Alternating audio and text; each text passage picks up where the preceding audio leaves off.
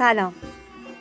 توی این روزای سخت در کنار شما به سی و پنجمین قسمت شاهنامه بخوانیم رسیدیم.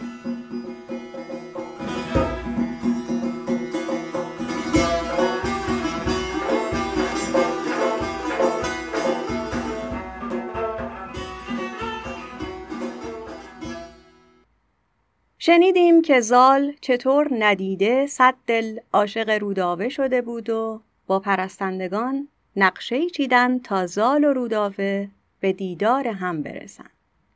در زمان دیدار و شب هنگام زال به کاخ مهراب و اقامتگاه روداوه رسید. روداوه از دور دستان سام رو دید و آواز داد و به اون خوش آمد گفت. دستان که صدای او رو شنید سر بلند کرد و بعد از سلام و آفرین بهش گفت که حالا باید راهی برای دیدار پیدا کنیم. روداوه هم گیسوانش رو باز کرد و اونها رو همچون کمندی به پایین دیوار کاخ رها کرد. اما زال که بالا رفتن از موی روداوه رو نه بر رسم و آین پهلوانی و دادگری می‌دونست کمندی انداخت و از اون بالا رفت. دو دل داده وارد خانه روداوه شدند و دستان با وجودی که می‌دونست منوچهر و سام با این وصلت مخالفت خواهند کرد به روداوه گفت ولیکن سر مایه جان است و تن. همه خار گیرم.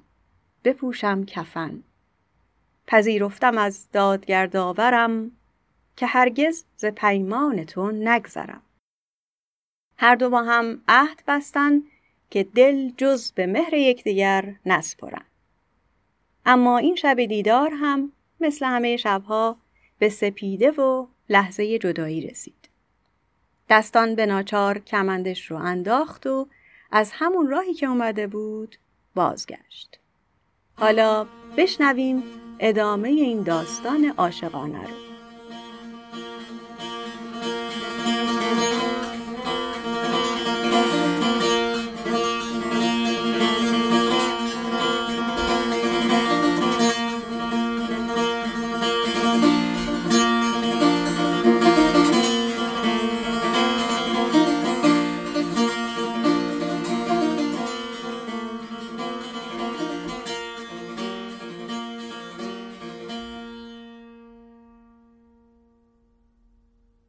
گفتار اندر سخن گفتن زال با موبدان و بزرگان ایران زمین.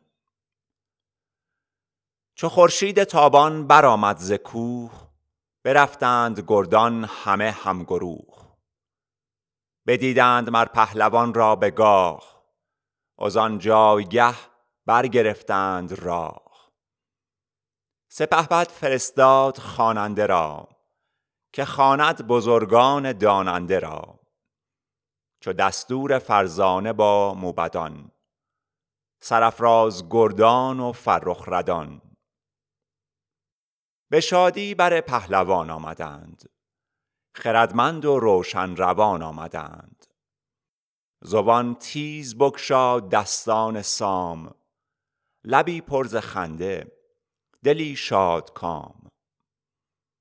نخست آفرین بر جهاندار کرد. که بخت چنان خفته بیدار کرد. چون این گفت که از داور داد و پاک دل ما پر از ترس و امید و باک. به بخشایش امید و ترس از گناه به فرمانها ژرف کردن نگاه. ستودن مرو را چنان چون توان شب و روز بودن به پیشش نوان. خداوند گردند خورشید و ماه روان را به نیکی نمایند راه. بدوی است گیهان خرم به پای همو داد و داور به هر دو سرای. بهار آرد و تیر ماه و خزان برآرد پر از میوه دار و رزان. جوان داردش گاه با رنگ و بوی گهش پیر بینی. دژم کرده روی.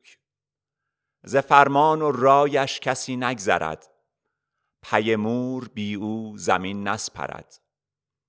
بدانگه که لوح آفرید و قلم بزد بر همه بودنی ها رقم. جهان را فزایش ز جفت آفرید که از یک فزونی نیامد پدید. یکی نیست جز داور کردگار. که او را نه همباز و نی جفت و یار. هر آنچ آفریده است جفت آمدند گشاده ز راه نهفت آمدند. ز چرخ برین اندر آمد سخن سراسر همین است گیتی ز بن. زمانه به مردم شد آراسته عضو ارج گیرد همه خواسته. اگر نیستی جفتی اندر جهان بماندی توانایی اندر نهان. و دیگر که بیمایه دین خدای ندیدیم مرد جوان را به جای. به ویژه که باشد ز تخم بزرگ چو بی جفت باشد نماند سترگ. چه نیکوتر از پهلوان جوان که گردد ز فرزند روشن روان. چو هنگام رفتن فراز آیدش به فرزند نوروز باز آیدش به گیتی بماند به فرزند نام که این پور زال است و آن پور سام. بدو گردد آراسته تاج و تخت از او رفته نام و بدین مانده بخت. کنون این همه داستان من است گل و نرگس و بوستان من است. دل از من رمیده است و برده خرد. شما بنگرید چه درمان برد؟ نگفتم من این تا نگشتم غمی. به مغز و خرد در نیامد کمی. همه کاخ مهراب مهر من است. زمینش چو گردان سپهر من است. دلم گشت با دخت سیندخت رام. چه گویید؟ باشد بدین رام سام؟ شود تیز گویی منوچهر شاه جوانی گمانی برد گر گناه. چه مهتر چه کهتر چو شد جفت جوی سوی دین و آیین نهاده است روی. بدین در خردمند را جنگ نیست که هم راه دین است و هم ننگ نیست. چه گوید کنون موبد پیش بین چه رانند فرزانگان اندرین؟ ببستند لب موبدان و ردان سخن بسته شد بر لب بخردان که ضحاک مهراب را بد نیا دل شاه از ایشان پر از کیمیا. گشاده سخن کس نیارست گفت که نشنید کس نوش با زهر جفت. چو نشنید از ایشان سپهبد سخن بجوشید و رای نو افگند بن. که دانم از این چون پژوهش کنید بدین رای بر من نکوهش کنید. ولیکن هر آن کو گزیند منش بباید شنیدش بسی سرزنش. مرا گر بر این ره نمایش کنید از این بند راه گشایش کنید. به جای شما آن کنم در نهان که با کهتران کس نکرد از مهان. همه موبدان پاسخ آراستند. همه کام و آرام او خواستند. که ما مر یک به یک بنده ایم نه از بس شگفتی سرافکنده ایم. که بودست از این کمتر و بیشتر بزن پادشاه را نکاهد هنر. ابا آنکه مهراب از این پایه نیست. بزرگ است و گرد و سبک مایه نیست. همان است که از گوهر اژدهاست وگر چند بر تازیان پادشاست اگر شاه را بد نگردد گمان نباشد از او ننگ بر دودمان. یکی نامه باید سوی پهلوان چنان چون تو دانی به روشن روان. تو را خود خرد زان ما بیشتر روان و گمانت به هندیشتر مگر کویکی نامه نزدیک شاه فرستد کند رای او را نگاه. منوچهر هم رای سام سوار نبردارد از ره بدین مایه کار. گفتار اندر نامه نوشتن زال به نزدیک پدرش سام. سپهبد نویسنده را پیش خواند. دل آگنده بودش همه برفشاند. یکی نامه فرمود نزدیک سام سراسر درود و نوید و خرام. ز خط نخست آفرین گسترید بر آن دادگر کافرین آفرید. از او دید شادی و زو جست زور. خداوند ناهید و کیوان و هور خداوند هست و خداوند نیست. همه بندگانیم و ایزد یکیست. از او باد بر سام نیرم درود. خداوند کوپال و شمشیر و خود. چماننده دیزه هنگام گرد. چراننده کرگس در نبرد. فزاینده باد آوردگاه. فشاننده تیغ از ابر سیاه گراینده تاج و زرین کمر نشاننده شاه بر تخت زر. به مردی هنر در هنر ساخته خرد از هنر سر برافراخته. من او را به سان یکی بندم به مهرش روان و دل آگندم. ز مادر بزادم بدانسان که دید ز گردون به منبر ستم ها رسید. پدر بود در ناز و خز و پرند مرا برده سیمرغ بر کوه هند. نیازم بدان کو شکار آورد ابا بچگان در شمار آورد. همی پوست از باد بر من بسوخت زمان تا زمان خاک چشمم بدوخت. همی خواندندی مرا پور سام بر رنگ بر سام و من در کنام. چو یزدان چنین راندن در بوش بر این گونه پیش آوریدم روش. کس از داد یزدان نیابد گریق اگر خود بپرد برآید به میق سنان ار به دندان بخاید دلیر بدرد از آواز او چرم شیر. گرفتار فرمان یزدان بود اگر چند دندانش سندان بود. یکی کار پیش آمدم دل شکن که نتوان ستودنش بر انجمن. پدرگر دلیر است و نر هاست اگر بشنود راز کهتر رواست. من از دخت مهراب گریان شدم چو بر آتش تیز بریان شدم. ستاره شب تیره یار من است. من آنم که دریا کنار من است.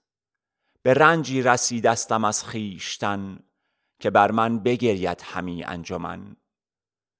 اگرچه دلم دید چندین ستم نخواهم زدن جز به فرمانت دم. چه فرماید اکنون جهان پهلوان؟ گشایم از این رنج و سختی روان. سپهبد شنید که موبد چه گفت که گوهر گشاده کنید از نهفت. ز پیمان نگردد سپهبد پدر بدین کار دستور باشد مگر که من دخت مهراب را جفت خیش کنم راستی را بدایین و کیش. به پیمان چنین رفت پیش گروه چو باز آوریدم از البرز کوه. که هیچ آرزو بر دلت نکسلم کنون اندرین است بسته دلم. سواری به کردار آزرگشسب ز کابل سوی سام شد بر سسب بفرمود و گفت ار بماند یکی نباید تو را دم زدن اندکی. به دیگر پلنگ اندر آی و برو. بدینسان همی تاز تا پیش گو. فرستاده از پیش او باد گشت به زیرندرش چرم پولاد گشت. چون نزدیکی گرگ ساران رسید یکایک ز دورش سپهبد بدید. همی گشت گرد یکی کوهسار چماننده یوز و رمنده شکار. چون این گفت با غمگساران خیش بدان کار دیده سواران خیش که آمد سواری دمان کاولی همان چرمه زیر او زاولی. فرستاده زال باشد درست. از او آگهی جست باید نخست. ز دستان و ایران و از شهریار همه کرد باید سخن خواستار. همان در زمان پیش او شد سوار به دستندرون نامه نامدار. فرود آمد و خاک را بوسه داد بسی از جهان آفرین کرد یاد. بپرسید و بستد از او نام سام. فرستاده گفتان چه بود از پیام. سپهدار بگشاد از آن نامه بند. فرود آمد از تیغ کوه بلند. سخنهای دستان یکایک بخواند. بپژمرد بر جای و خیره بماند. پسندش نیامد چنان آرزوی. دگرگونه بایستش او را به خوی.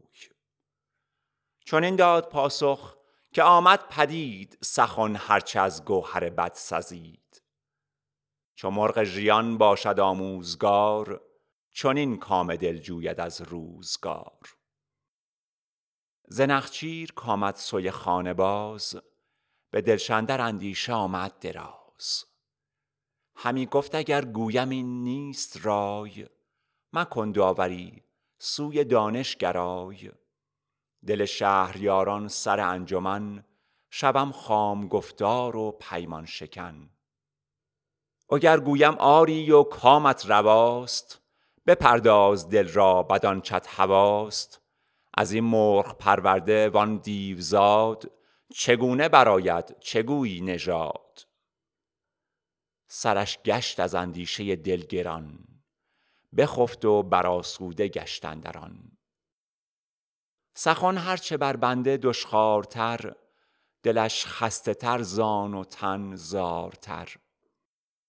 گشاده تر آن اندر نهان که فرمان دهد کردگار جهان. چو برخاست از خواب با موبدان یکی انجمن کرد و با بخردان. گشاد این سخن بر ستاره شمر که فرجام این بر چه یابد گذر؟ دو گوهر چو ناب و چون آتش به هم برآمیختن باشد از بن ستم. همانا که باشد به روز شمار فریدون و ضحاک را کارزار. از اختر بجویید و پاسخ دهید. سر خامه بر بخش فرخ نهید. ستاره شناسان به روز دراز همی ز باز جستند راز. بدیدند و با خنده پیش آمدند که دو دشمن از بخش خیش آمدند.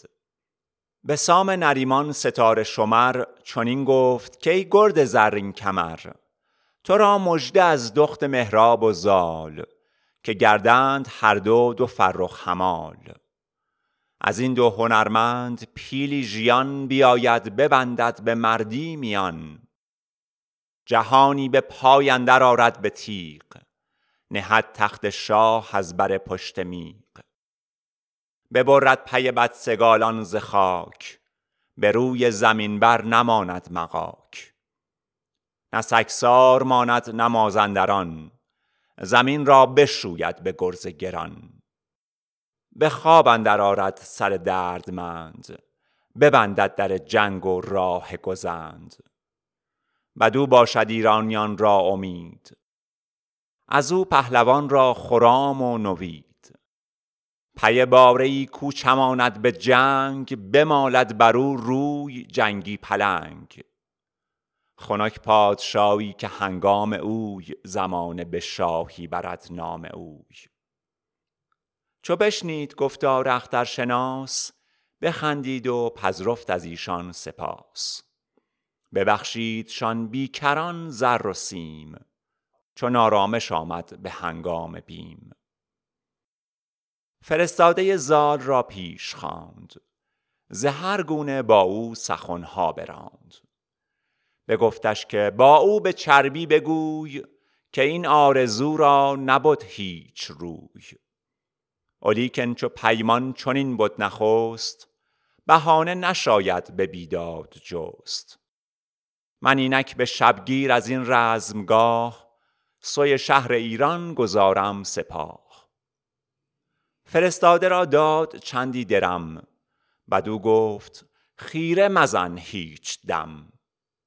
ببستند از آن گرگ ساران هزار پیاده به خاری کشیدند زار. دو بهره چون از تیر شب درگذشت خروش سواران برآمد ز دشت.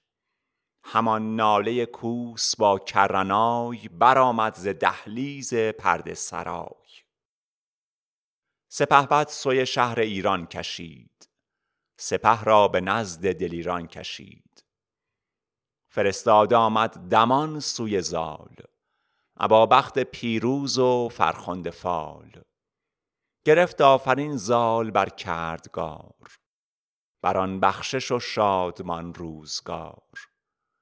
درم داد و دینار درویش را نوازنده شد مردم خیش را.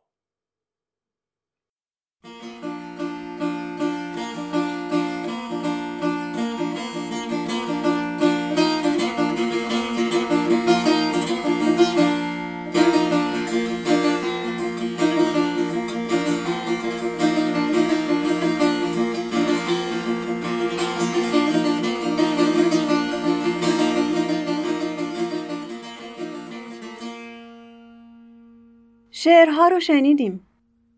زال که دل رو از دست داده بزرگان رو جمع می‌کنه و بی پرده به دل دادگیش اعتراف می‌کنه. چقدرم زیبا میگه که دل از من رمیدست و برده خرد. یه واژه دیگر رو همینجا به کار می‌بره. نگفتم من این تا نگشتم غمی به مغز و خرد در نیامد کمی. غمی در شاهنامه با چندین معنای مختلف به کار رفته. به معنای غم داشتن و غمگین شدن اومده، به معنای خسته یا زخمی هم همینطور. اینجا ولی با اینکه میشه ازش معنای غمگین شدن رو برداشت کرد، با توجه به علت دوم یه معنای دیگه هم میشه براش متصور بود. خسته و درمانده شدن. که خالقی مطلق هم در واژه‌نامه شاهنامه آورده. ده خدا هم یکی از معناهای غمی رو اینجوری نوشته. تیرگی و قبارالود بودن. کار سختی که بدان راه نیابند. کار دشوار بیراه روی. و این معناها به نظرم خیلی بیشتر به حال و احوال درمانده زال در این قسمت میاد. خلاصه زال با استناد به اینکه فقط خدا یکیه و بقیه باید دوتا باشن رازش رو آشکار می‌کنه. اینجا می‌بینیم که به خاطر نسبتی که مهراب با زحاک داره کسی حتی جرأت اظهار نظر کردن هم نداره. تا آخرش که میگن چاره کار فقط به دست بابای خودت سامه. زالم اولش خودش رو می‌زنه به نن من غریبم و از سختی ها و زمان سیمرغ میگه و از همه مهمتر به عهدی که سام باهاش بسته استناد می‌کنه و میگه باید به قولت عمل کنی. یادمه که در مورد این عهد تو قسمت های قبلی اشاره ویژه‌ای کرده بودیم که این قولی که میده مهمه چون به خاطر همون قوله که سام حاضر میشه پادرمیانی کنه و وصلت شکل بگیره و رستم به دنیا بیاد. وسط قرقراش ولی ببینید که چقدر دیدنی از باباش یاد می‌کنه. چراننده کرگس در نبرد. من این لط شعر رو اینجوری برای خودم معنای تصویری می‌کنم که سام از بس در جنگ توانا بوده و کسی یارای زخم گرزش رو نداشته حتی کرکس ها هم توی هوا فقط بالا سر جایی که اون بوده میچرخیدن. چون می‌دونستن هر جا که سام باشه آخرش یه کشته چیزی هست که به اونا برسه و اینجوری سام میشه چراننده کرکس ها. تو قسمت های قبل از ظرافت کلمات برای بیان حال عاشقی در این داستان گفته بودیم. اینجا هم از نمونه هاش قافل نشیم. که چقدر شاعر توصیفات زیبایی میاره برای بیان دلباختن. یکی کار پیش آمدم دل شکن. یا من از دخت مهراب گریان شدم. چو بر آتش تیز بریان شدم. بعد از این حرفای زال سام اولش شاکی میشه و میگه این پسره به خاطر همنشینی با سیمرغ گوهر بد داره. ولی خب بعد از مرحله انکار به پذیرش می‌رسه و قولی رو که داده بوده یادش میاد. و عقلش هم می‌رسه که با بزرگان همراهش مشورت کنه. چون به خاطر نسبت مهراب و زحاک نمی‌تونسته قبول کنه نمی‌تونسته زیر قولش بزنه. از بخت خوبش هم مشورت با بخردان به کارش میاد و اختر روشن زال این امید رو میده که اوضاع خوب خواهد بود. به پایان این قسمت رسیدیم. می‌دونیم که فاصله بین قسمت های پادکست کمی بیشتر از اون چیزی شده که ما دلمون می‌خواسته باشه و بابتش پوزش می‌خوایم. دلیلش هم زیاده. دلایل بسیاری که همه شما و ماها این روزا درگیرش هستیم. کرونا و گرفتاریاش، رفتن آدما و گرفتاری های بیشتر کار و مال. ما همه سعیمون رو خواهیم کرد که به پادکست نظم و کیفیت بیشتری بدیم. شما هم لطف کنین و اگه پادکست رو گوش می‌کنین اون رو حتما به کسانی معرفی کنین. نظراتون رو هم برامون بنویسین. راه های ارتباط با ما در توضیحات پادکست هست. خوشحال میشیم ازتون بشنویم و بخونیم. کماکان خیلی از خودتون و اگه می‌تونین از کسان دیگه هم مراقبت کنید. بدرود